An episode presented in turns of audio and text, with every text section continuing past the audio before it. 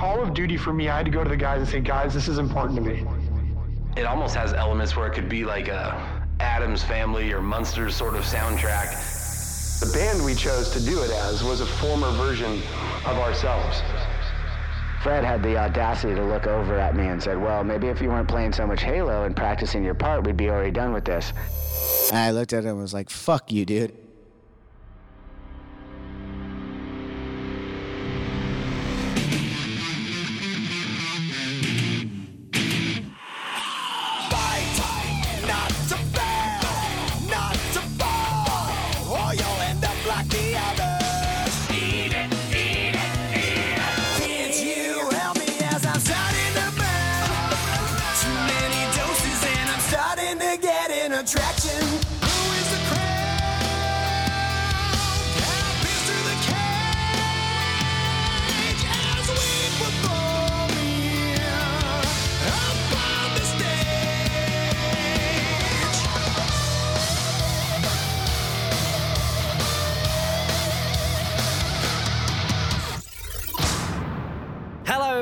And welcome to TRAX, the official Avenged Sevenfold podcast. I am your host, Bees, and this is the show where we take you behind the scenes and behind the songs that make Avenged Sevenfold. If you checked out our special last week, it was something a little bit different. We had Matt talk to Mark Lamia, who was the creator of Call of Duty. We spoke about creativity and how their friendship came to be, and all things that lead us on the road to this episode of TRAX on Not Ready to Die. Of course, the song written for Call of Duty by Avenged Sevenfold, and we are about to be joined by Matt, Zacky, Sin, and Johnny to talk about the song in depth and tell you um, every single month we seem to get these amazing stories, and this one you are not ready for Avenged Sevenfold versus Mums. You heard it, mothers against Avenged Sevenfold. That is coming up as part of our Not Ready to Die special. Of course,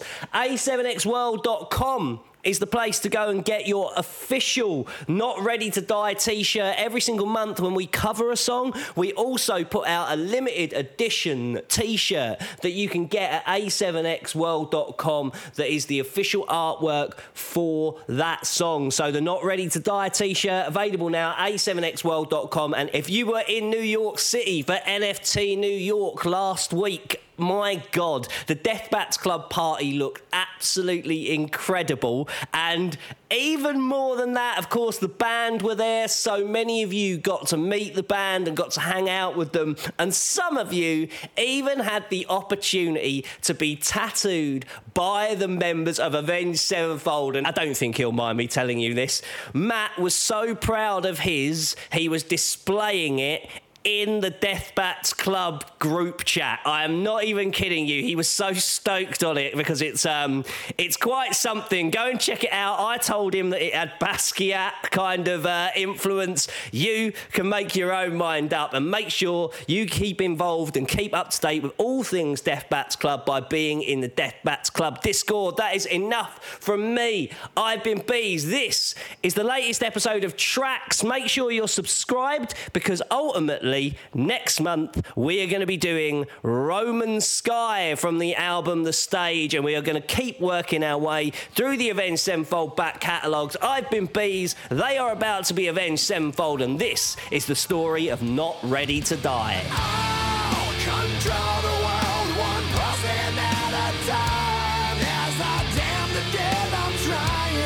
The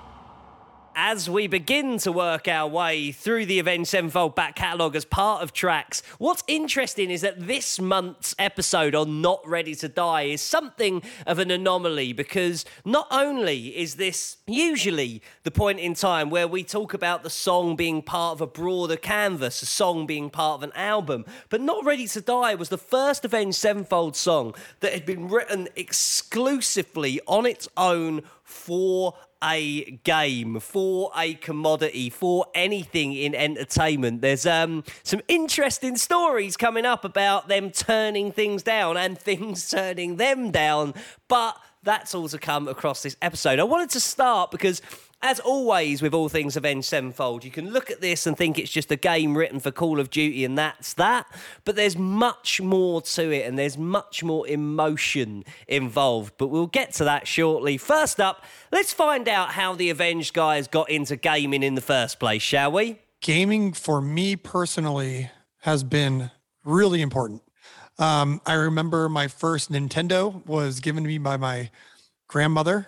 I remember she gave all the grandkids that nice little box with the uh, the old gray and black Nintendo, and I think it came with Mario Brothers and Duck Hunt. And um, I was enamored by it. I was blown away. I wanted to play as much as I possibly could. I remember buying as many games as I could um, and just spending a lot of time on it. And obviously, spending enough time to where it became a problem where my parents didn't understand it. They thought it was um, pretty much a waste of time. Um, and so I quickly had some rules put in place where I couldn't sit there and play, you know, Nintendo and play Mario Brothers all day. So, yeah, it was a generational thing. It, it was one of those generational shifts where you know the kids understood it and it was culture, and uh, the parents were just kind of scratching their heads. Video games were such a huge part of my growing up. It was revolutionary to go to a you know video rental store and go rent a video game for like 99 cents beg my parents to do it bring it home whatever game it was figure out how to play it how to uh, you know you'd be so sad if you rented a shitty game that wasn't any fun because you knew that was your only chance to to play for the next few days until your parents took it back. But you know the truth is is that video games had a huge impact on me personally from the time that I was young. I remember my next door neighbor would come over and we would play Castlevania Simon's Quest. And he would he was older than me, so he would show me the tricks and how to beat it. And all I can remember is that fucking soundtrack. It's my favorite video game soundtrack ever. And you know, that music actually inspired me to to write certain riffs for Avenged, which people probably don't know, but that Castlevania soundtrack is is flawless to me.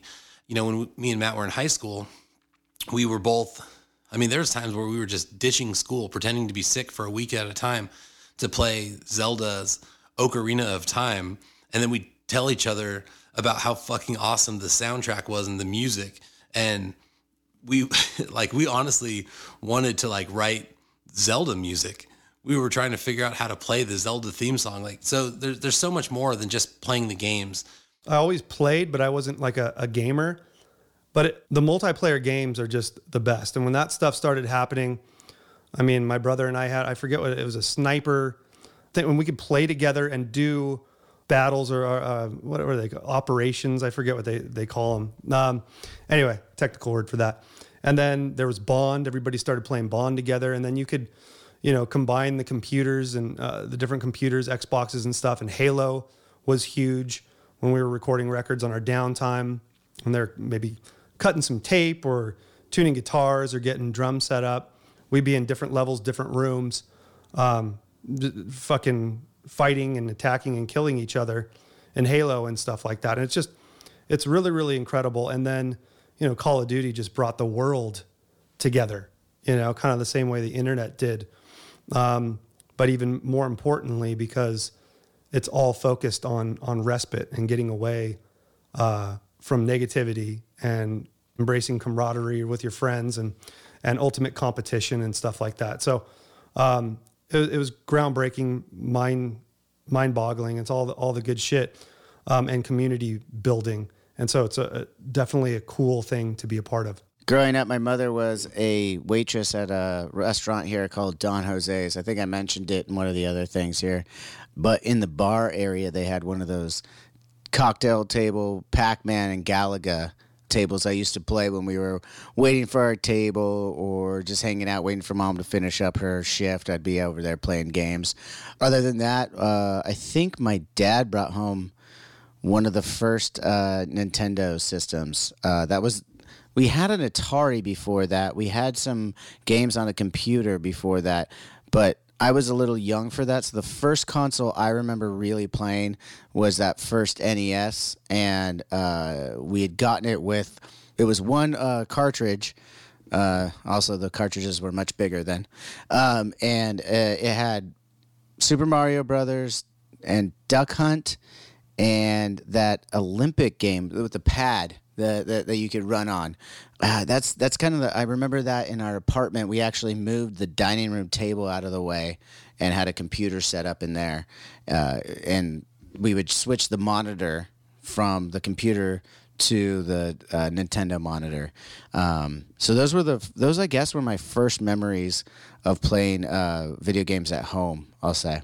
Nice to hear about Avenged Sevenfold's early days in video game playing, but what you might not know is that Avenged Sevenfold have something of a checkered history when it comes to video game playing and making their albums. Now, I don't want to poke the bear too much because I know that everyone out there is getting a little bit tetchy waiting for a new Avenged Sevenfold album, and I don't want the video games being blamed. But what I will say is that in the making of previous Avenged Sevenfold albums, video games have had a role to play, especially Halo. I grew up playing um, 007 on the GameCube, I think it was, and it was my first, you know, first person shooter kind of experience. And I remember we would be at my my now wife's house, Val, and all of our friends, and uh, Joe, who is the dev for the Death Bats Club. You know, we would all go over every weekend, and we would get on the four four player split screen 007 thing. And you know at the time you're all on the same screen so you could kind of screen watch and there was all these problems that you know trying to turn the tv certain ways and want people to and so we would do that every day and it was just brilliant. There was shit talking there was just fun we were drinking underage like a bunch of idiots but it was one of those things where it was just this collaborative effort to go there every night and compete and then um, during the recording of Waking the Fallen, we got very much into Halo because Halo had come out and now you were playing on different screens, right? So we had different screens throughout the studio and we would play and we would just, every time we were in between, between takes, we would play.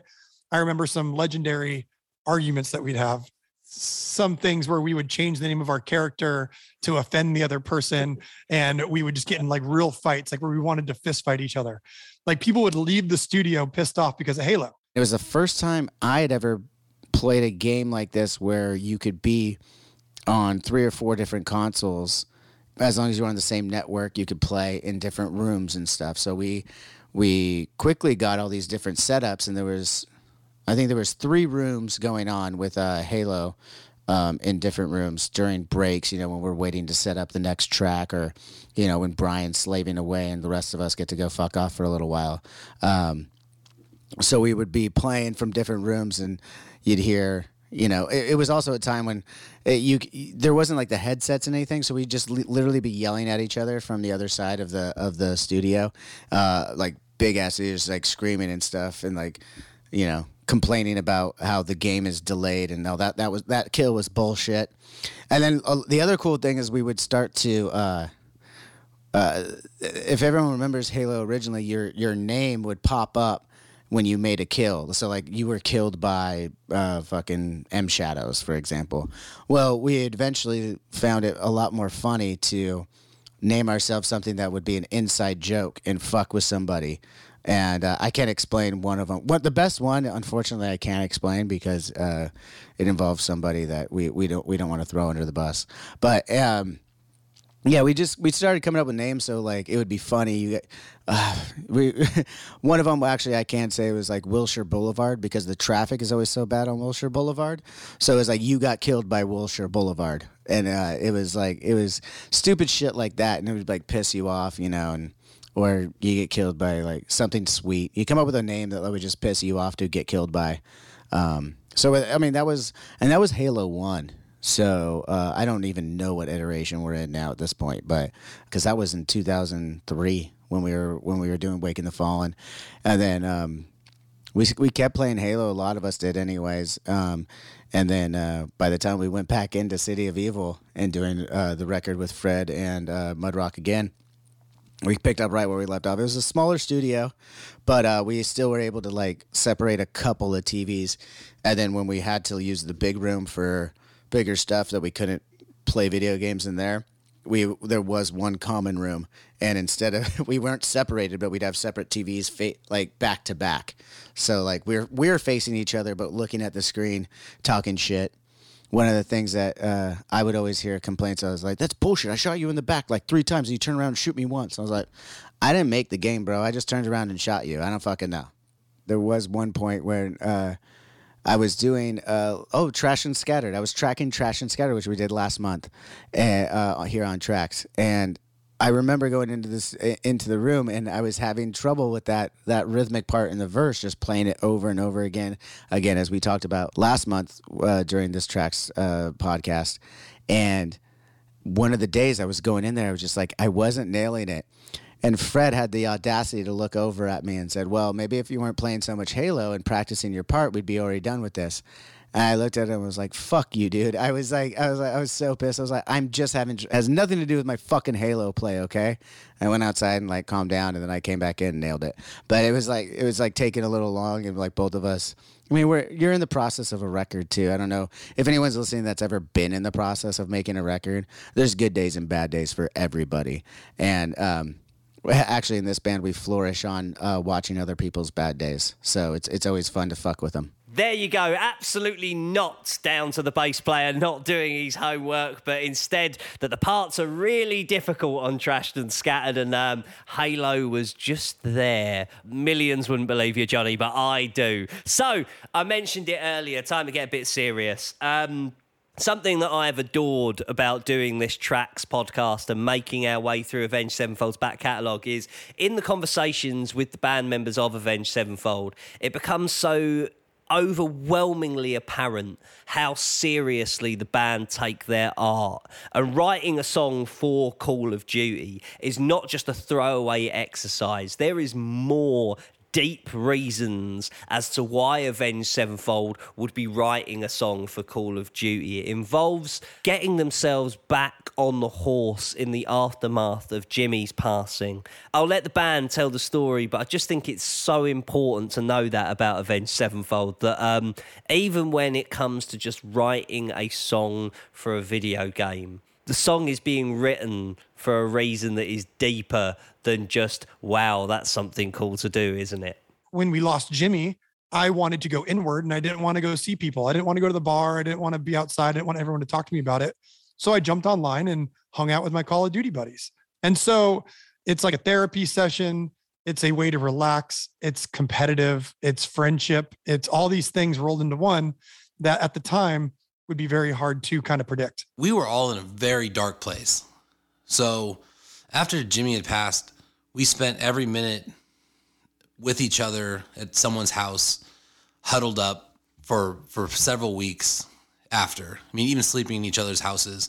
Uh, I mean, it hit us so much harder than people could probably ever realize. And you know, when we realized, hey, life has to go on. We need to be able to live in our own houses. We need to be able to try and have some semblance of uh, normalcy. You know, we all kind of went back to our houses. We all had just gotten houses for the first times in our life, and there wasn't much to do. I mean, we didn't have a band. We had an album that wasn't finished, and we didn't have a drummer to finish it with us.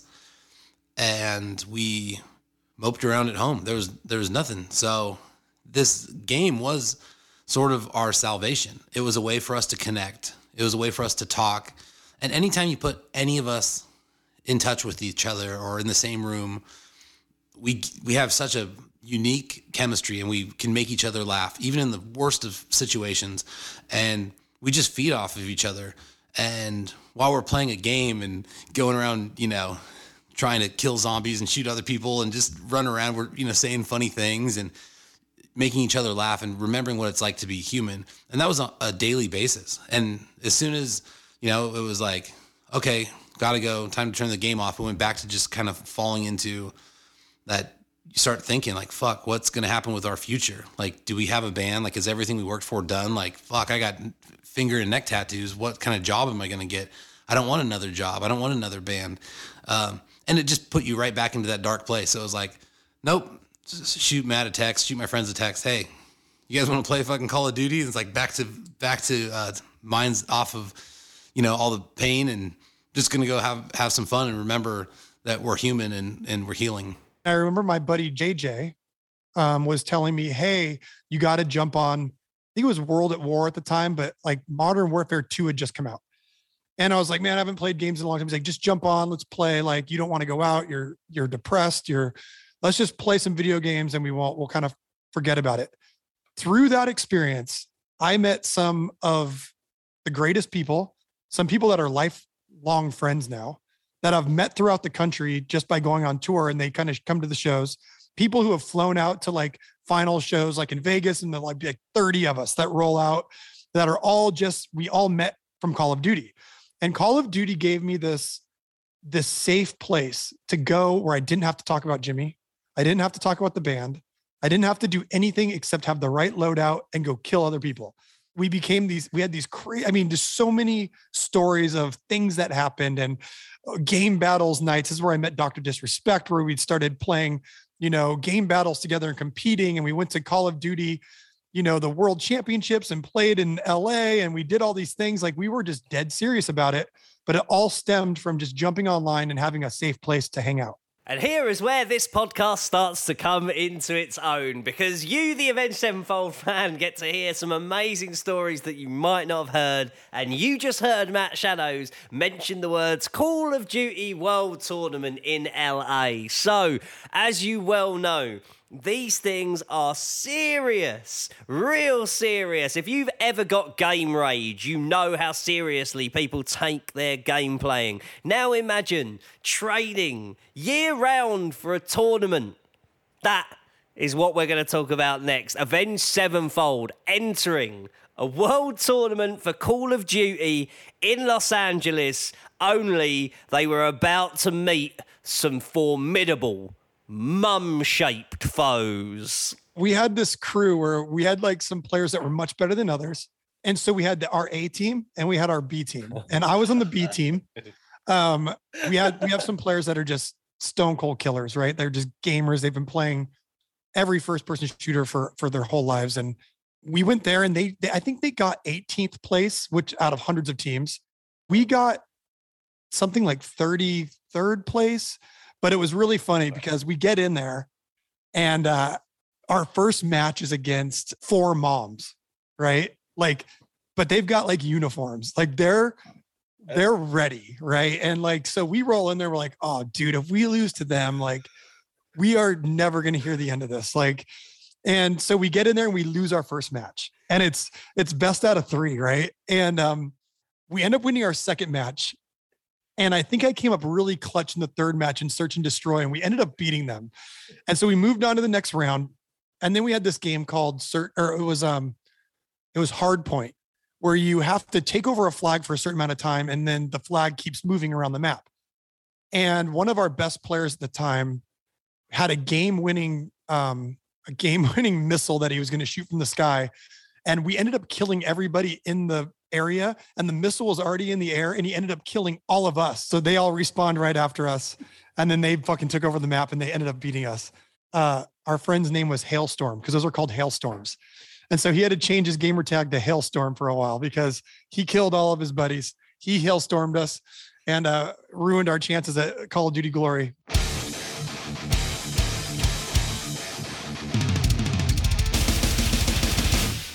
I tell you, man, you get all the best stories on this show. So make sure you're subscribed and make sure you check out the older episodes because if you have been with us since the very beginning of this journey, then you will know that we have discussed the members of Avenged Sevenfold can sometimes be described as being. Um, Let's call it competitive. Yeah, I think competitive is the right word. So, the members of Avenged Sevenfold are so competitive, in fact, that that world tournament that I was just talking about there, um, they wouldn't even let Zacky Vengeance into the squad, despite being the guitar player in Avenged Sevenfold, because he wasn't good enough at Call of Duty. Here's the story. I never got good enough. I mean, we I spent hours and days playing because I enjoyed it and it was so fun and so new to me because, you know, at that point, being able to play in real time against real people while talking to your friends is so cool.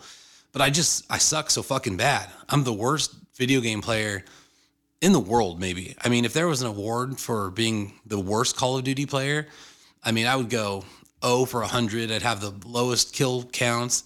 So nobody really wanted me to be on their team. When once people started getting good, they always invited me. They always, you know, tried to make me feel a part of it. But I'd be like, hey, I think I'm gonna go in another uh, another lobby, you guys, because I know how bad I suck. There should be a gaming squad for people that are as bad as me. I should have a YouTube channel. I'd have 100 billion views of people just watching me get killed over and over again. Could I say that this is a real window into how competitive Avenged Sevenfold are? That in your own squad, the guitar player can't get in because he can't play the game good enough. Oh yeah, I I bowed out. Uh, you know, I don't I don't want to be the the weak weak link ever. Yeah, don't worry, Zacky. I am rubbish at video games as well. Me and you can be left out the squad together. We can sit in the bleachers and I don't know, smoke behind the bike sheds or something. So I should mention this is not ready to die that we are about to start talking about. We've got music theory coming up with Sin and a couple of really amazing stories that didn't quite fit the narrative of the podcast, but we're going to get that in very shortly. But first, let's talk to Matt about how the band got involved with Call of Duty. And if you haven't checked it out already, last week we released a special interview with Matt Shadows and Mark Lamia, creator of Call of Duty, former head of Treyarch, and um, yeah, all round good egg. But go and check out that full hour long interview. It's amazing. It's about creativity and how they're friends and about how Call of Duty and Avenged Sevenfold have crossed over in more ways than you think. Go and check out the entire interview. But here's Matt to tell us how the band got involved with Call of Duty in the first place. We were just huge fans of uh, Modern Warfare 2. And we were just waiting for the next iteration, right? And I didn't know I didn't know anybody at the time. Um, but I was like becoming like a hardcore Call of Duty player. And I remember the night that we played Ireland, we played a show in Ireland, and me and Dan Abel, who was our assistant and you know one of our security guards at the time, we ran to a local GameStop in Dublin after the show to wait for the 12 o'clock midnight release. So we waited in line. We got our video game in Dublin, and then we just started playing all night on tour. And of course, there's like all these little nuances of like sometimes European games don't work on American consoles, and so we had some sort of issues. But every day we started. This is where we started like making sure that we had our own internet connection at the venue. People couldn't get on it.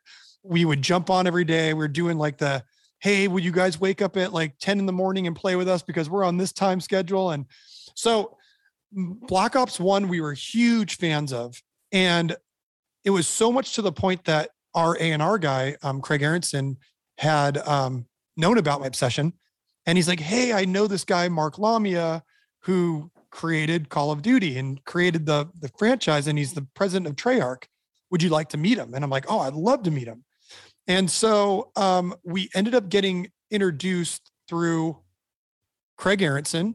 And um, it turns out that Mark is like a full on rock guy, right? And like at the time, you know, they were doing stuff with Metallica or they're doing stuff with like Eminem and doing all these different things. But he really, he's a big time Rush fan, big time old school. Like I've been to Queensryche with him. I've been to the Scorpions with him. I've taken him to Kanye. Like we've just kind of done all these things together since then. But he's a rock guy, right? He knows every song from his era and he listens to the modern stuff and he does all these sorts of things. So we just hit it off. That's how it came to be. And this is how you write a song for Call of Duty.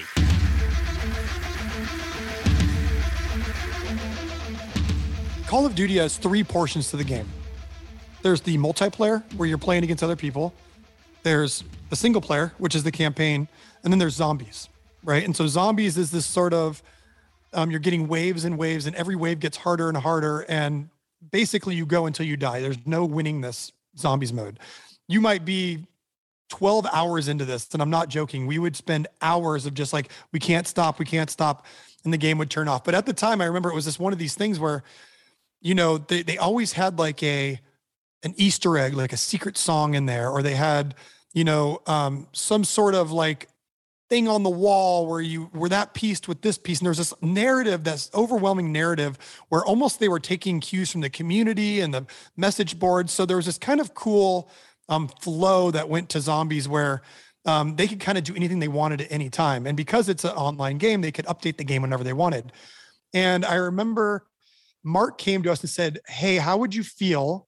And at the time, we had never done anything like this. He said, How would you feel about doing a new track to hide as an Easter egg in the zombies map?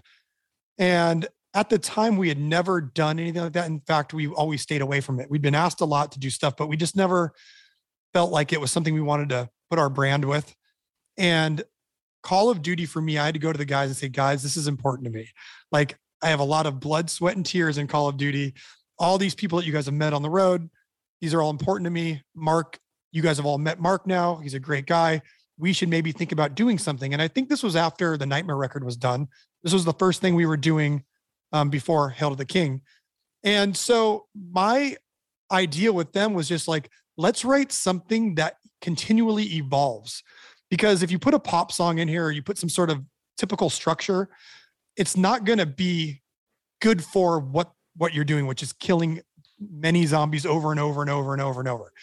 And you got to think this is an intense moment where you're constantly, you know, shooting these waves of, of zombies. And so, what would you want that to sound like? Well, it's got to sound evil. It's got to sound thrashy. There's got to be a lot of like that, like tremolo picking, like all that sorts of stuff through it. Um, it's got to drive. It's got to evolve. It's got to move. You don't necessarily need a chorus per se. You kind of just need to keep moving. And so when we wrote it, we just kind of wrote it as if we were watching a movie soundtrack and we were just moving through the, these pieces of music that were going to just feel great to killing things.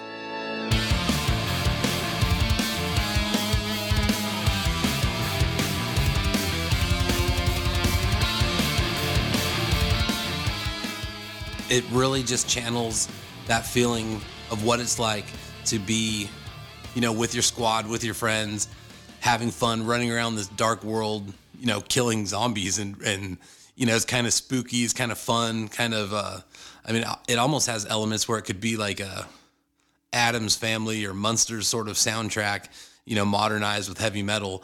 And it's really what happens when you, you channel everything about the game that made it fun, everything about you as a person that enjoys playing this game, and then basically coming up with almost not even a, a, song, more of like a soundtrack that you would want to hear in the game using the tools that you're able to to provide. We are going to talk a whole bunch more about Not Ready to Die and how Avenged Sevenfold wrote the song specifically for uh, mashing the ever loving shit out of zombies. But first, two things that I think are quite interesting but didn't quite fit the story of this particular podcast. But um, I think you will want to hear these stories because they are both about how Avenged Sevenfold were offered other opportunities, and they are both things that didn't go to plan. So, first up, the band had been asked to provide a song for a Michael Bay shaped movie. Here's Matt to tell you how that went down. Or didn't, as the case may be we definitely licensed some songs that already existed to EA for Madden and Need for Speed and things like that. There's a guy named Steve Schnur there that really helped our career um, by doing that. And he changed the landscape of putting rock music in video games, right? It didn't really exist before that. And we had licensed things to Guitar Hero and we had had some opportunities where like, I think, I think it's kind of funny. Maybe for another time we'll talk about it, but I think Michael Bay, was going to use almost easy in Transformers, and then they heard it, and then they didn't like it or something like that. I don't know if they didn't like it or just didn't use it, right? They, but it was another thing where the record was it was already done for one. That's why there's two mixes to almost easy. No one knows that. We'll talk about it later, but it's because we had to get it mixed before the album was mixed, and Transformers was going to use it. Didn't get used, but we had things like that. We had commercials or movies or video games that came to us and said, "Can you write an original for us?" And we we just always just weren't into that. We're just like, eh, use something we already have. Maybe we'll license it. If not, we don't want to spend our time doing one-offs for things. We want to work on our records. Call of Duty was the first time where we just said, this is important to us. This is important to culture and what's happening. And we wanted to be involved on any level we could. So this was the first time that we actually said yes. I try not to talk too much shit, but I don't think it's the end of the world that the songs weren't used on those Transformer movies given their quality. Anyway, here is the second of those two stories, which involves Synyster Gates getting the opportunity to work with the mighty Danny Elfman. If you don't know who Danny Elfman is, he's been Tim Burton's collaborator in that Danny Elfman makes all the music for Tim Burton movies. He did the theme music to The Simpsons. He did the theme music to Tales from the Crypt, Desperate Housewives, and a million other things. He's a bit of a legend, and Synyster Gates was really impressed to be able to go and work with him. If only he'd have done his homework. See, it's coming up again. You can't even blame Halo this time. Fortunately, I mean, I had a small opportunity to work with Danny Elfman um, on the Wanted soundtrack uh, with Angelina Jolie and, and the X Men dude, and and it was uh, it, it- it wasn't my favorite experience to be honest. Um, he wasn't there to begin with. Um, I was very underprepared. Um, so I go in and it's supposed to be guitar textures and all these things. I thought it would be more musical. So I had this shitty amp that I'd never used before. It was just a rack mountable thing because I, it was the only thing at that time. I mean, it was the late 2000s, I think. It was before Jimmy passed away. Anyway, and so I had a rack mountable piece of gear that was probably probably the only thing that kind of plugged in direct. So I didn't have to worry about mics or any of this shit. It had zero gain. It was like it's it's a Mesa Boogie. I got to be able to use this thing. I got this, and it's going to be great. At least have high gain. Fuck a good tone, and it had no gain, and I couldn't fucking play.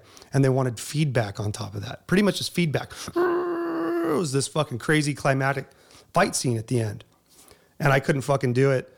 Um, so luckily, I had my Sustainiac, and I won't bore you with the the nerd details on that, but you can kind of make some stuff. And then Danny comes in. He was hosting supposedly a, a water polo event at his house, which he's an avid water polo guy. If you see that guy with his shirt off, which he graced his audience um, the last Coachella, you'll see that he's been playing water polo for quite some time, preserving the skin and the muscles and all. He's a, he's a fucking beast. Um, but he came in and he just Mr. Business, you know, just like just sat there. The small crowd got silent, and he listened. It's like, hmm, not quite there, huh? And I was like, no, it's not. We're having trouble getting some. It's just getting convoluted. He's like, what, what, what would you, what would you do? And I'm like, well, I'd probably, I mean, 101 is to strip back, right? Less is more. I was like, I, I probably stripped. I think it's too convoluted. And I stopped myself. I'm like, well, damn, dude, what? I have to ask, what would you do? I'd love to know what you would do. And he's like, I'd, I'd add a few more things. and I'm like, oh, Jesus Christ. Okay. And so we added a few more things and it turned out, I mean, it's just, it's, it's texture, it's noise, right? Um, but when you're in the middle of it, you're in it. You, you like that shit, you know, you, you like the sound. It's like crazy. And you're, um, and, and he was right. And it fucking blew my mind. Um, and I never got a call back from Steve Bartek, who arranges all of Danny's music or, or most of it. Basically, his right hand guy, guitar player for Oingo Boingo, who's a good good friend. He's the one that invited me to do, recommended me, and invited me to do the track um, from stuff that he's worked on on our White album. So he's like, "Oh, Brian could play. You know, there's some textures on this one. It was a weird record. Got to be great." I show up ill prepared. I don't have the gear, got nothing, and yeah, I never got a call back. And I just it's like I, you know, I've had little moments like that where you know I got a, an amazing sample library and I wanted to get into TV stuff. It's so much work. It's like anything else. If you're going to do something right, it's got to be your main job. You know, I'm not going to phone anything in. If we take, if everybody's doing their own thing for two years, I might call Trent and be like, yo, dude, let's get into some fucking action together or do something like that. But it would be a main thing. I, I couldn't ever half ass any, any, anything like that. And, and it, doing soundtracks and, and composing classical music, it's just, it's a monumental fucking task at the least. Hey, it's Elfman's loss, am I right? Sin's going to be back very soon to talk music theory about Not Ready to Die, but um, I think it's worth exploring just before we go in depth on that and start to get into the song. I think it's worth exploring the fact that this is a real anomaly. Avenged Sevenfold usually write for albums. Songs are part of a broader canvas, they are part of a larger body of work. They are all pieces to a larger puzzle, usually. But this is the first time, and one of the very, very few times, that Avenged Sevenfold have written a song and it is not part of a broader album piece. And this is the first time that they'd ever written a specific song. You've heard why, because it meant something to Matt. But here, I think Johnny does a really brilliant job about talking about it's easy to imagine that a new song is going to point at a direction that the band are going to be going into. And with this song coming after the Nightmare album, it was really interesting to think hey, they've recruited a drummer here. This might be a look at the direction that the band go in. Not always the case. Definitely not the case with Not Ready to Die and the next album being Hail to the King. But um, here's Johnny to just discuss that as a concept and um, how writing for a one off in this particular time period came to pass. It stands alone and it stands up to it as well. I mean, I think it's a it's an awesome song. It has those it has all the heavy parts, has all the heavy breakdowns and stuff, which I love. I think that it was some of the stuff that uh, didn't didn't end up being on Nightmare for that reason. It just didn't fit. It wasn't that it was necessarily a scrap or anything like that. Those riffs, it was just something that the rest of the album had a certain vibe, and that ends up being true in this band. Each album, there's a shit ton of stuff that gets scrapped, and it's not because it's not good or anything like that. It's literally because it just doesn't fucking fit the vibe of the of the record. So, you know, in that sense, it's it, it, it can stand alone. It's a great song a song that fans kind of gravitate towards. It's like, yeah, what's what are some of those songs when I was growing up that I liked? And the one that stuck out was on the Last Action Hero soundtrack, Megadeth's "Angry Again." And I remember loving that fucking song, going like, "Why isn't that on the album, man? The song's so fucking good." I think that I think, yeah, th- that could kind of be our "Not Ready to Die" is is, is Megadeth's "Angry Again."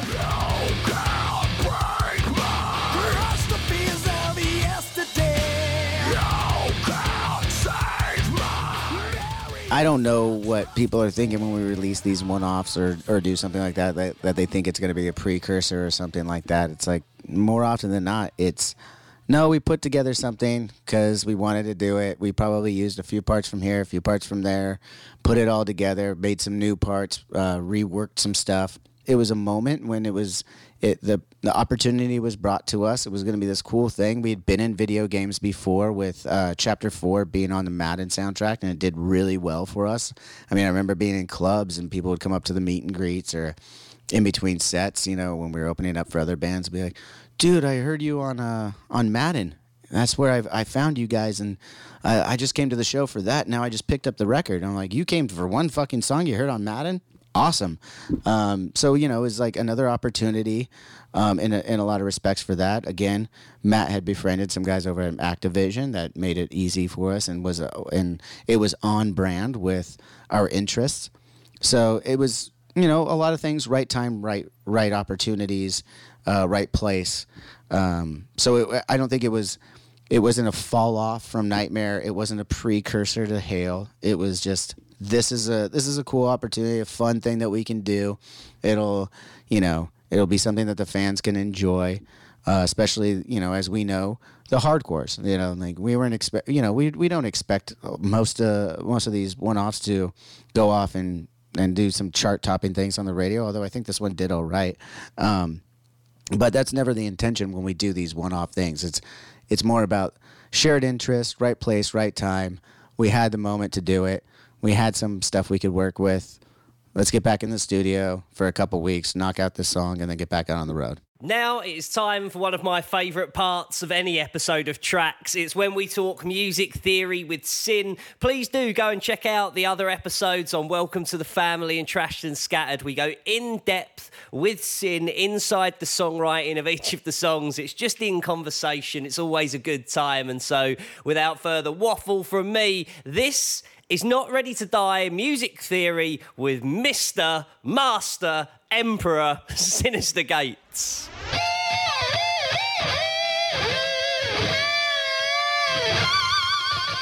So, Synyster Gates, we are talking Not Ready to Die, and this is an anomaly on a whole bunch of levels. So, firstly, this is the first song that is not written as part of a greater whole that Avenged Sevenfold have ever done.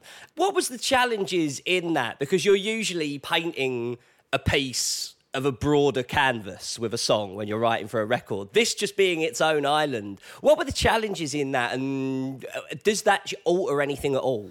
Yeah, 100%. So when we write a record, it's kind of like a season of sports, you know? You can't go into the studio and write like four or five songs or even write 10, you know? You you get into a groove. You have all these pieces and when you're more of a prog band like like we tend to be sometimes it doesn't feel proggish feels like rock and roll but it's it's heavier than rock and roll it's proggier than rock and roll i get it um, you get into a groove and so you you have parts that m- might not be great um, but you have a long time when you're a band like us i mean we've been writing a record for four years um, you can really polish things up when you have a lot of time when you're just going in there to do a track on a deadline for something like this it's totally different then um, the parts that you come up with have to be good. You have to love them, which is a challenge in and of itself. And uh, yeah, it's just a little different for for a band like us. You know, it presents a whole host of challenges, and that's why it's not one of our greatest songs ever written. I swear you say this. You say this every month, my friend. yeah, I, I promise I'm a, I'm a fan of the I'm a fan of my own band. I, I assure you that, but I'm very very picky. How much do you consider the game and the game's environment and the fact that this is targeted for something? Because I've never had the opportunity to actually ask someone this directly, like about a movie soundtrack, for example, something that's written specifically for a movie rather than just included. What, like, how much percentage of it is about the game and the game's environment and writing a song to fit that? Uh, I can't speak for our lyricist, um, the great M Shadows, but for for the band, it was hundred percent um, inspired by by the game and by pieces of content that they sent us, which is great. It just really helps to put yourself in that environment. Right away, you start hearing things. When I see a movie, see different pieces of content, visuals automatically, you know, engender music in, in, in our minds, you know, as musicians. And so it really helped. Um, and then I think we came up with the lyric pretty, not ready to die, pretty quickly. And that just, when you have a good lyric, that'll catapult a song, which we, we rarely do. We usually do lyrics at the end. You know, maybe there's a scratch lyric while we're writing melodies or something that'll stick. But usually we come, we don't come in with an exception like to Hail to the King, which Matt had. And we wrote a song based on that. It was just Hail to the King. That's great. That's old school. Let's take a great thing like that and and use it over and over and over, which is not within our DNA. We like to fucking put a fucking cryptic chapter in our in as our chorus, you know? It's just it's it's long, no abbreviation whatsoever. So not ready to die was kind of a a precursor to maybe like a Hail to the King sort of vibe. But yeah, that lyric, the content that they sent us, all the, you know, just being attacked by zombies, it's just I'm fucking not ready to die yet, you know? And uh, you can you can feel it. And so it was pretty pretty easy to paint, you know, that imagery with, you know, some pretty solid imagery to go off of. I'm not ready to die. we were basically taking this opportunity to write something that wasn't us at the moment, but to do a soundtrack maybe as a different band. And the band we chose to do it as was a former version of ourselves. Let's not be afraid to do the guitar duels. Let's not be afraid to make it proggy. Let's not be afraid to throw in the random parts. Because for a big stretch there, we were trying to consolidate vibes, you know, because we were never we never felt that great at it. Listening listening back, I do see how Strength of the World has a vibe within however fucking many uh, minutes uh, that song comprises. Um, so I, I don't think that we were completely accurate, but it, at our assessment at that time, rather than throwing a bunch of different parts in music, we wanted to consolidate and kind of explore a, more mature, better songwriting um, technique. And this was our opportunity to say, "Fuck it! What are what are we great at?" And it's something that we're starting to do now. Um, what we what we use, we used a you know kind of a fresh adage uh, to apply to this, and it's to lean in to what you're good at. Don't try to be a billion different things for a billion different people. Lean into what you're good at. And so we chose our band to kind of jump into that skin, lean into the guitar duels that could we could we could come up with guitar duels, I'm not saying they're good guitar duels, but we could come up with guitar duels that the band loved at any time anywhere. To write a melody on guitar and to harmonize it and like it and love that sound, Boston Queen or, or Iron Maidenish sort of thing. That's as natural for us as walking. And that's why we kind of don't do much of it anymore because it's to us kind of played out. But th- that was our opportunity, long story long, um, to get back to that and crank something out that we knew would be quality, that we could have fun with, and not so and not be so pretentious about where we were at ideologically at that moment.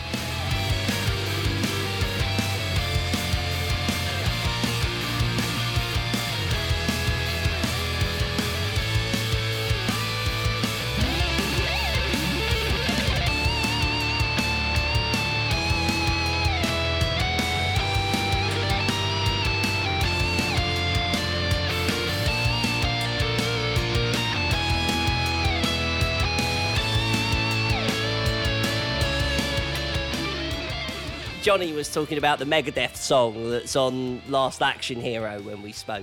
That there'll be songs by band. The one that always comes to mind for me is the Badge from Pantera from the Crow soundtrack. is an absolute rager. Like, but people might have that song, and it feels like a lot of Avenged fans feel that way about Not Ready to Die. Your face Yeah. suggests that you don't share this view. Uh, what is your view of Not Ready to Die? Because this is, you know, there's going to be pins put in a board for all of these songs. We are on the third pin that we are putting in, Not Ready to Die. How do you feel about it? I, I give it a C plus, C. No, probably a C minus, maybe maybe a C. Let's let's stick with a C. Um, it doesn't make me cringe. You no, know? God, no. Um, no, no, no. It's a real achievement within a game like Call of Duty as well, and like bringing more people to the fold to understand what you do via what they do. Right. I, I mean, hundred percent. And I, there's moments that I'm super proud of. I'm proud of the chorus. I don't think it's one of our best choruses ever, but I love how da na da da da da da da dum da na na na na na na na. I've stood in the dark, been waiting all this time. While we down the dead, I'm trying to survive. I'm not ready to die.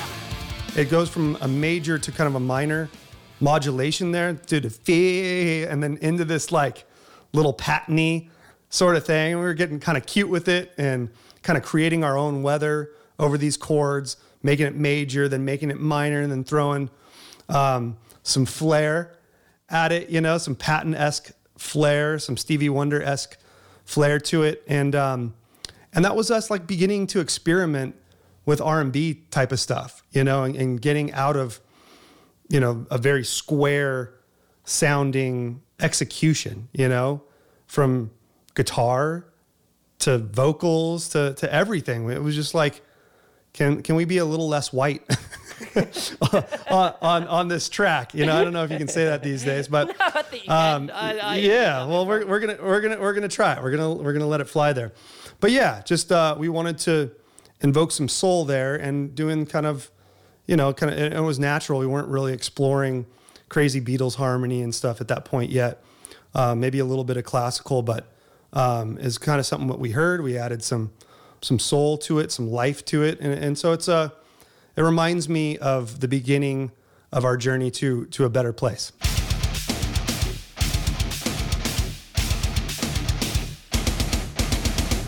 I love him, man. Make sure you're subscribed. Every single episode, we do that music theory with Sin. So let's get on to talking all things Not Ready to Die, the first song to ever be recorded, not part of a larger canvas, not part of an album, as a standalone track. And what is particularly interesting, if you've been following our episodes so far on TRAX, um, Avenged Sevenfold are always looking to progress. It's no secret that the lads are working on a new record at the moment, and I think as Avenged Sevenfold fans, we all in unison only know to expect the unexpected. And so, what makes Not Ready to Die such an interesting piece is that I think this is one of the main songs that has Avenged Sevenfold themselves as the main influence and a particular record. Now, Call me crazy, but I think Not Ready to Die has a whole lot of Waking the Fallen influence. What do you think out there?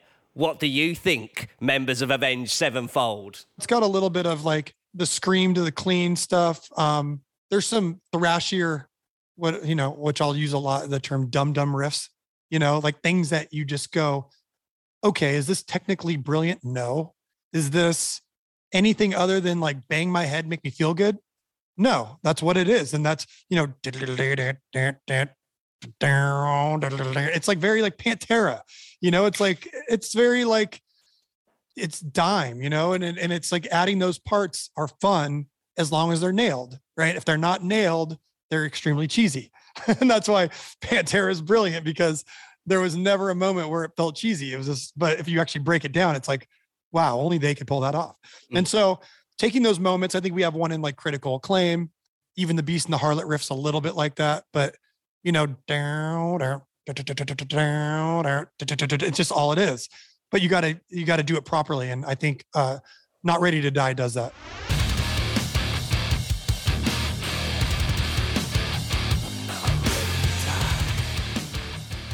It has a uh, real Waking the Fallen feel with the double bass, with the outro, the screams. It gets very cinematic with elements from the Zombies soundtrack in the middle, which is something we totally would have done in the Wake Waking the Fallen era, kind of, you know, Tim Burton esque, scary, haunting uh, melodies.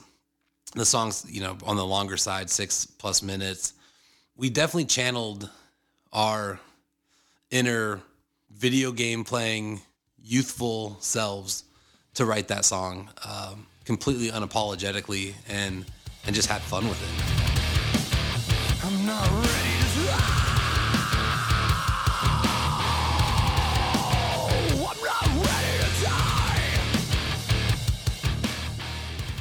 We're just channeling something that was so, you know, over the top, so ridiculous, so so much fun. You know, there we didn't have a whole lot of pressure placed on us, which is exactly when we were doing Waking the Fallen, we had nothing to lose. And I mean, we are you know, 21 years old, 20 years old, I was at the time. And we're just having so much fun talking shit, playing video games, recording guitars. And, you know, 10 years later, we had to channel that youth. You know, we were going through serious hard times, but the game was fun. It was fun to go and play against each other, talk shit to each other. And you hear it in our music. It's almost like it took us back 10 years to a place when we weren't dealing with, you know, uh, losing a band member. We weren't dealing with all the problems that we knew were light ahead of us. We just kind of like removed ourselves, went back to the past, and and just had so much fun. It has that rhythmic heaviness that Waking the Fallen had. Not just, I mean, a lot of people just go, "Oh, you're saying that because it goes to the screams and stuff." Uh, no, like it's it's deeper than that. Obviously, like the just the music. Um, everything about the the rhythmic standings of it is kind of a throwback to some of the stuff we did on Waking the Fallen in a lot of respects. Um, a little bit more sophisticated. We're a few years older at that point, but again, we've said it a million times about our writing when people are like, "Why'd you do this? Why'd you do this?" Because that's what we were feeling at the time, man. There's not like we sat out there and we're like, "We're gonna do it like this because that's the way we did it then, and now we should do it this way." So bring it back. And it's like, no, man. It's just uh, we're all human beings, and this is what was inspiring us. We wrote these songs. We wrote them at the period that they are. Yes not Ready to Die wasn't written at the same time we wrote anything for Waking the Fallen or any other record for that matter. However, we are still the same human beings. So some of those, I mean, naturally, some of those uh, muses are still going to be there. You know, so obviously we're still fans of that style of music. We're still going to write certain things that come out that way because it's still us writing it, right? So, um, so yeah, of course, it's gonna. sa- You're gonna be able to, as a fan, listen to it and say, "Oh, it sounds like." you know what they did on thi- on so and so as a track and th- and I, and I get it because I do the same thing on Metallica. Metallica comes out with a new song. I'm like, oh, it kind of reminds me of uh, Master Puppets or something like that. Or oh, that production really is, sounds like they're starting to go back to the Black album. Everybody does it. It's just, and I don't think anyone. Usually, I can't speak for every artist, but I don't think most artists are sitting there going like, "Oh, we need to go back to that." It's just they're still the same person with the same influences and the same makeup writing music, and sometimes it's going to sound a certain way. It's Roman Sky from the stage on the next episode, but it's not escaped my attention that we haven't done a song from Waking the Fallen yet. But uh, hold that thought. It's going to be coming up in the next couple of months, so make sure you are subscribed. So, um, confession time. So, I wrote the feature, the first ever feature about Avenged Sevenfold in the UK ahead of Waking the Fallen's release. And there was a particular band that really stood out uh, when listening to Waking the Fallen. I loved the record because I could hear so many of my favourite bands and their influences all over the record. Be that the skate punk likes of NOFX, the riffage of Metallica. You know, I've always found that there's um, there's a whole bunch of personality that goes into Matt Shadows' voice. But one of the main influences for both the band and Mr. Shadows is Pantera. So I put it to Matt that I think Not Ready to Die has an awful lot of Phil Anselmo's influence. And here's what he had to say about that. There's nobody in the metal spectrum that's influenced me more than Phil. There's no one I'd rather listen to than Phil. I think his um his cleans are manly, but they're emotional. Especially like there's a little bit of that twang and like 80s left on Cowboys, but as you move on, it's very serious and he's using that baritone range. He can sing anything he wants with that crazy vocal fry, crazy distortion. Um, no, he's incredible. And so anytime you can add something, I think we do it in like God hates us. We do it in like eternal rest. We do it in um, these songs where we're really trying to have that like the full weight of the chest voice, in, but hitting notes and it's still, you know, distorted. And that feels a huge influence. Yeah.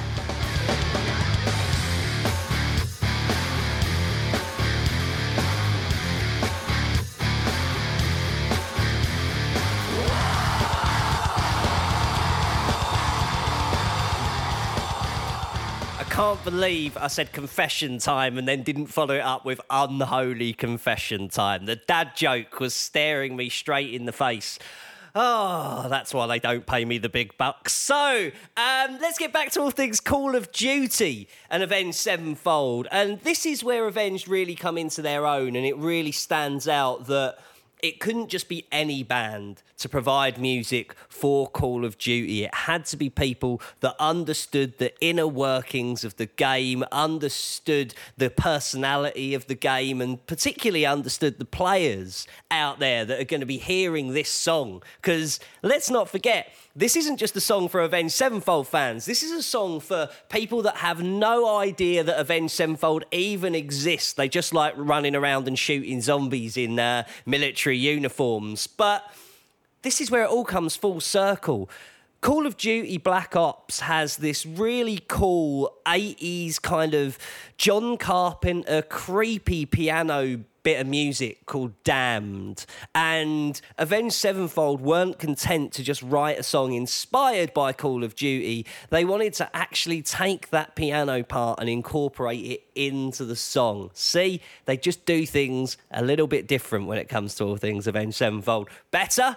That's not for me to say, but yeah, it's better, isn't it? So here's Avenged Sevenfold talking about incorporating Damned into Not Ready to Die we took one of their main theme it's a, a, piano theme that we put in the middle of the song because we wanted to really tie in the lore we didn't want people to think like what band's going to do that because we wanted the song to be for those fans like this is like a call of duty song has we're not trying to put it on an album we're not trying to do anything with it other than create a very cool almost soundscape experience. You feel clever when you're doing that. It's kind of a, an obvious thing now, but the greats do it well. Jimmy, the Rev, was amazing at doing that thing. He always wanted to add little pieces of that. He did in a little piece of heaven.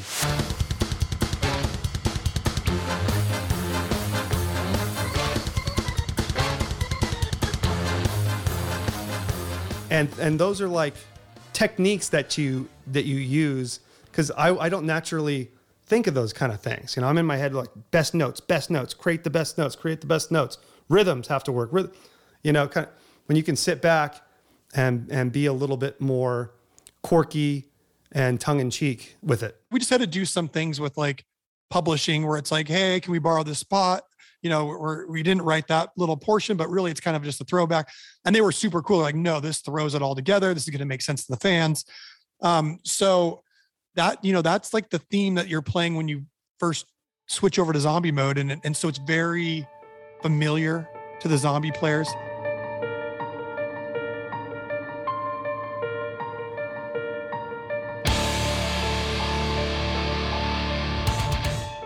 And then we we took it to the next level. We put our foot to the pedal. We had Brian turn it into a guitar solo where he's playing the same theme.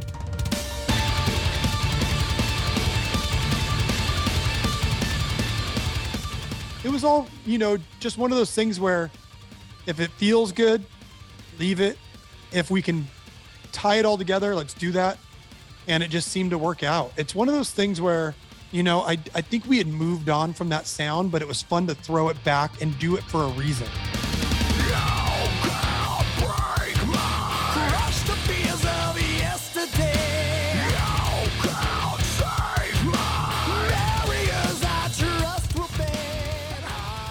Yeah, confession time. Unholy confession time. Oh, kill me. Listen, confession time. I don't actually play much Call of Duty, so the next bit I am actually just completely reading off of a Wikipedia page. I wouldn't want to lie to you, everybody. But lyrical content, um, with the exception of a song like MIA, where Matt kind of takes the position of a soldier. A lot of Avenged Sevenfold's lyrics um, don't come from the point of view of somebody else, but the um, the fictional characters that I'm definitely not reading off of a screen right now. Edward Richtofen, Tank Dempsey, Nikolai Belinsky, and Takeo Masaki uh, are apparently the characters involved in Call of Duty, and Matt was incorporating their viewpoint into his lyrics? I don't know. I put the question to him. Here's his answer about the lyrics through the eyes of the characters of Call of Duty. Take it away, Matt. When I decided that I was going to write it through the eyes of characters you're playing, right? Um, the time it's not out, right? The story hadn't been written and they had storyboards and tons of like Google spreadsheets and ideas and and this is what's happening and this is the story we're trying to kind of portray and this is where it's going next. So it was really just kind of like piecing all those things together. It was kind of cool because I got to see stuff before it was going to be out, which was rad. And then, you know, trying to not only put myself in their perspective, but I in, in their in like what they were seeing, but also not trying to go outside the bounds of like when you're speaking from somebody else's perspective, but it's someone else's character that they're going to have to continue to write on later. You don't want it to become outdated quickly by adding too much of your own opinion or, you know, um, forward thinking where is this story going to go? Like what's this guy what what's this guy's personality? It's not my job to write his personality because i don't know where they're going to take it. So i have to kind of live within the walls of like what i'm given and then create something that's very cool but also not too extravagant if that makes any sense right? You don't want it to be where they're like, oh God, we're this character's going to do this, but Matt wrote this. Like, the, why is the character saying that? You know, like so. It was one of those things where it's a little bit of a balancing act, but but super cool to kind of reinforce. This is a Call of Duty song. This is for the Call of Duty player. Nothing else. Yeah, sorry if I came across like the world's most uncool person in that last link, but you know, um, if the shoe fits, wear it, I guess. Uh, I didn't want this to be too much of an elephant in the room, but um, this was the first song also that drummer Arin Ilejay played drums on with the band in terms of original material, because of course he was brought in during the Nightmare tour, but this was the first time in the studio. So um, here is Sin and Matt talking about Arin trying to find the feel of the song. And uh, I do hope if there's any kind of clickbait people out there, please don't take this out of context because I think that the band are incredibly respectful of Arin's ability and what he did in Avenged Sevenfold. But um, you know how clickbait gonna clickbait. So please don't do that, everybody out there. Here is talking about Arin's first experience recording drums for Avenged Sevenfold. Arin Ilejay was capable of of genius moments, you know, and you know, not to go off on on too much of that because I have a lot of respect for the kid and he's just super he was super young at the time. Um, great, great, great kid. But I mean we were, we had to we had to ride that kid pretty hard at times, you know, and he always got it. He always came to the right place. And and when he did, it would just like be an aha moment. And he just do it. It's like, well, where the fuck was that the whole time? Well, I didn't really listen to, you know, the the maiden part you sent me the Metallica parts, you know, I'm just trying to, you know, do this or whatever. I, I I've heard it before. And and I get that. I do that. You know, that's kind of the band the band has it's it, it is kind of a do what I say, uh, not not as I do type type of thing. It's like do a shit ton of homework.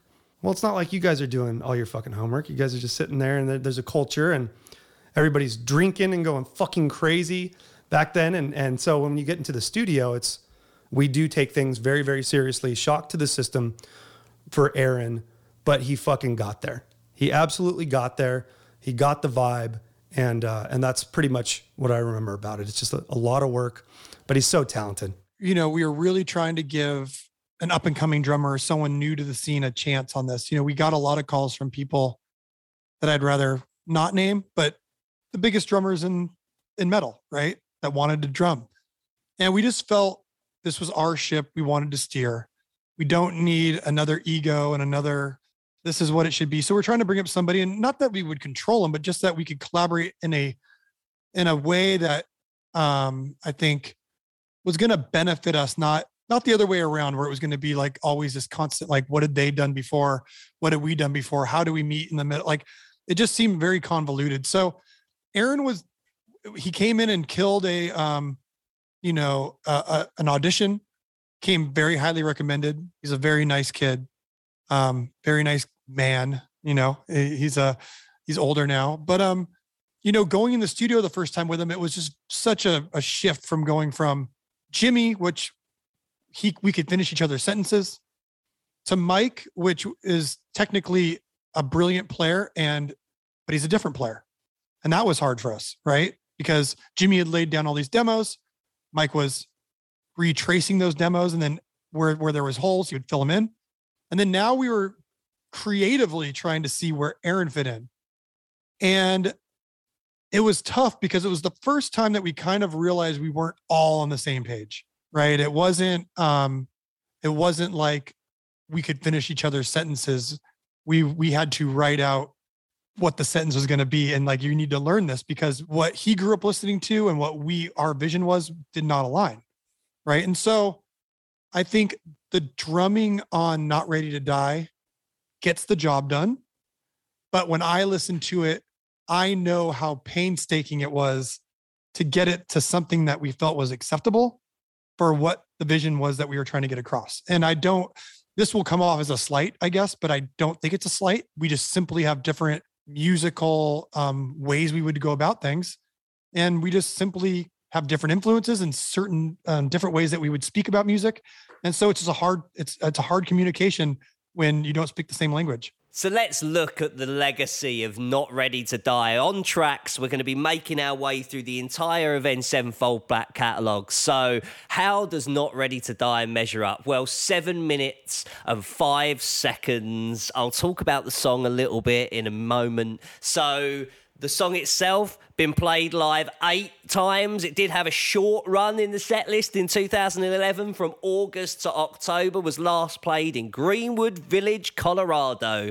But yeah, I think Not Ready to Die is a really special moment. I love when there are songs by a band that are just like this one-off moment. We spoke about Pantera earlier. I love the badge from the Crow soundtrack. It's absolutely unbelievable, but it's this one snapshot song. And Not Ready to Die is that song for so many of you out there. I know there's a real cult following for this song. And I think, particularly when it was released at the time in 2011, being between Nightmare and Hail to the King, and being far enough away from the early days of Avenged Sevenfold, the sounding the seventh trumpet and Waking the Fallen in particular, I think if you were a fan during that period, it really made you feel warm inside as far as um, hearing them return to those sounds. And if you are just listening to it isolated, it's just a rager in its own right, isn't it? Putting it out, we got a really, really great reaction. And I didn't know what to expect because we had never written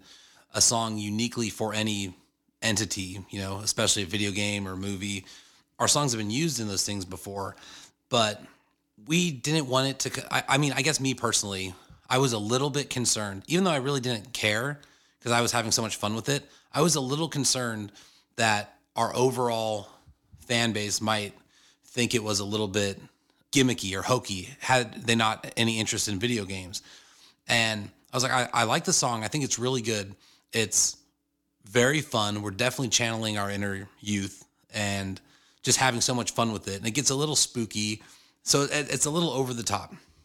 And we're at a point in our career where Nightmare is very serious, just dead fucking serious. And, you know, Hail to the King's way, way more serious. And then we released it and the reaction was great. People loved the song. People were really, really pumped on the song.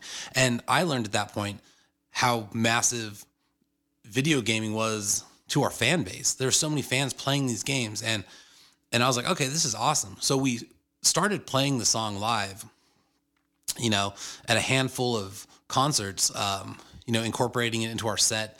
And people were having a blast. They were treating it like it was any other Avenged Sevenfold song. They knew the lyrics, they were singing along, they were headbanging. So I was like, this is great. Like we can get away with having tons of fun um, with a song that we had written for a specific, you know, video game. It wasn't like a song that we had written that was sitting on the sidelines in its entirety. It was like we wrote the song for the video game. We channeled our, you know, inner gamers running around this game, you know, what it would be like if we were out there shooting zombies and having a great time doing it and our fans reciprocated it. They totally got it. Uh, and I didn't know that that would be the case, but you know, it worked out really well, and it let us, you know, it kind of paved the way for us to do more things with Call of Duty in the future. For me, uh, we're not ready to die lives in the Avenged Sevenfold category. To me, will always be something that's really cool because it's the first time we weren't just on a soundtrack for a game.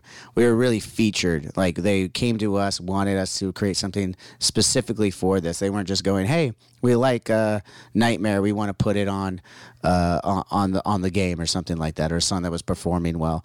They wanted us to create something new and specifically for it. And in turn, we got these really cool posters that I'll never forget. That's hanging out, hanging in my studio right now. Um, it was one of the first posters that I got that had uh, Danny Trejo. There's a bunch of people on there, a bunch of like actors that were also part of that Call of the Dead and Call Call of Duty stuff that we did. And that, that was really cool for me.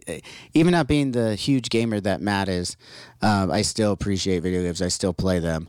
And uh, it was just really cool to have something like that that would have its own artwork, its own separate thing, and honestly kind of start the process for us as a band to realize not only is it okay, it's fun sometimes to write in between records for one offs, for things like this. Like if it makes sense, if it if we have mutual interest in it, if it's you know uh, something that we that we use, something that we are inspired by, whatever the case may be, or you know just hey, I don't feel like I got it all out on that last record.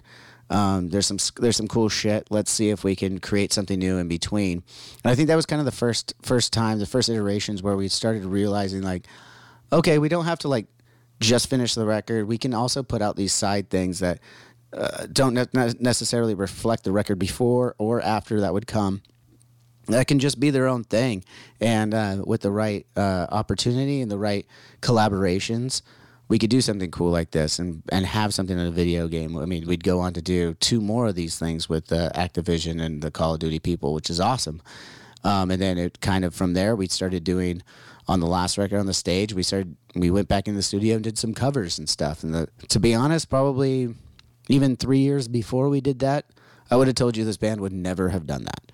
But uh, having having the experience that we had with the Call of Duty people, the Activision people that have been awesome to us, it kind of opened our eyes a little bit to, uh, you know, giving a little bit of extra, not not worrying about it fitting on a record or something like that. Which brings me to the final thing to talk to the band about, and I kind of mentioned it earlier, but this song is almost bigger than us as a fan base because think about how many people out there play Call of Duty and how many of those people won't have like any idea at all about rock music.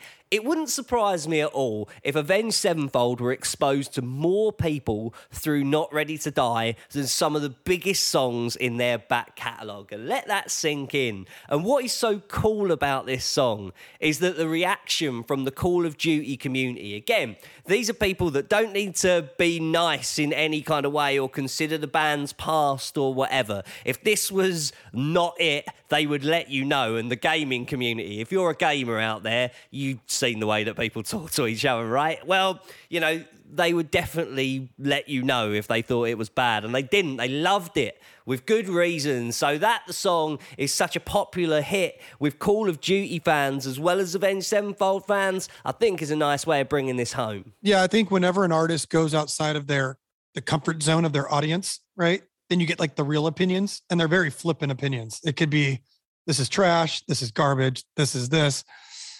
Any sort of insult you're going to get usually is outside of that. I guess it's like a a lake of friendly faces, you know. But um, and so when something like this gets thrown into the game, and you start seeing um, many many people funnel into the Avenged Sevenfold ecosystem, and people are downloading this song and they're playing it, and it's in the message boards. People are pumped, and they and they, what's the name of that band, and what is this, and they're all trying to figure it out. It feels really good. You know, it's um, one of those things where you know you did something to further enhance uh, what was already a beautiful game. Um, you just made it a little bit better, and that's a really cool feeling. Um, knowing that you didn't fuck it up. it was truly amazing that it served such a higher purpose where our fans enjoyed the song they were excited to have some something fun something new i think that they i think that they really can appreciate the fact that we're you know we're guys that love to write music but we can still have fun as well i think they enjoyed that and all of a sudden you're exposed to an entire new group of people that may have never heard of Avenged Sevenfold. And because of the way that the song was put into the game, you know, when you're running around playing zombies, there's certain tasks that would unlock a certain song. And these guys are trying to, you know, play the game to unlock these perks. And all of a sudden our song starts playing. And I know for a fact a lot of people have have literally said to me at meet and greets and stuff, like, I had never heard of you until Call of Duty and Not Ready to Die. And I thought it was the coolest fucking thing. And now I went back and listened to everything you do and I absolutely love you. And this isn't a, a rare occurrence. This happens quite a bit because that gaming world is so big and people can relate to each other and they have fun and they love music like ours. And to be in the game was it, you know, it's such a big deal and such a big look for a band like us or for, for any band really. So we we shared that bond. Like, hey, we like playing the games. You know, you might even find me on there and you might be able to shoot me at some point. Maybe not Matt. Matt will probably get you, but you know, you can run around chase Zacky V and uh, you know, probably kick my ass. A brilliant way to wrap up this episode of TRAX and the story of Not Ready to Die. Don't forget, if this is your first time with us, go back and check out the other episodes. We have also done Trashed and Scattered and Welcome to the Family. Last week, there was part one of this Not Ready to Die special, which was a special hour long chat between Matt Shadows, Mark Lamia, creator of Call of Duty, and myself. I can't recommend it enough. And we will be back next time doing the story of Roman Sky from the stage. I've been Bees, and we will see you next time on TRAX, the official Avenged Sevenfold podcast. See you later.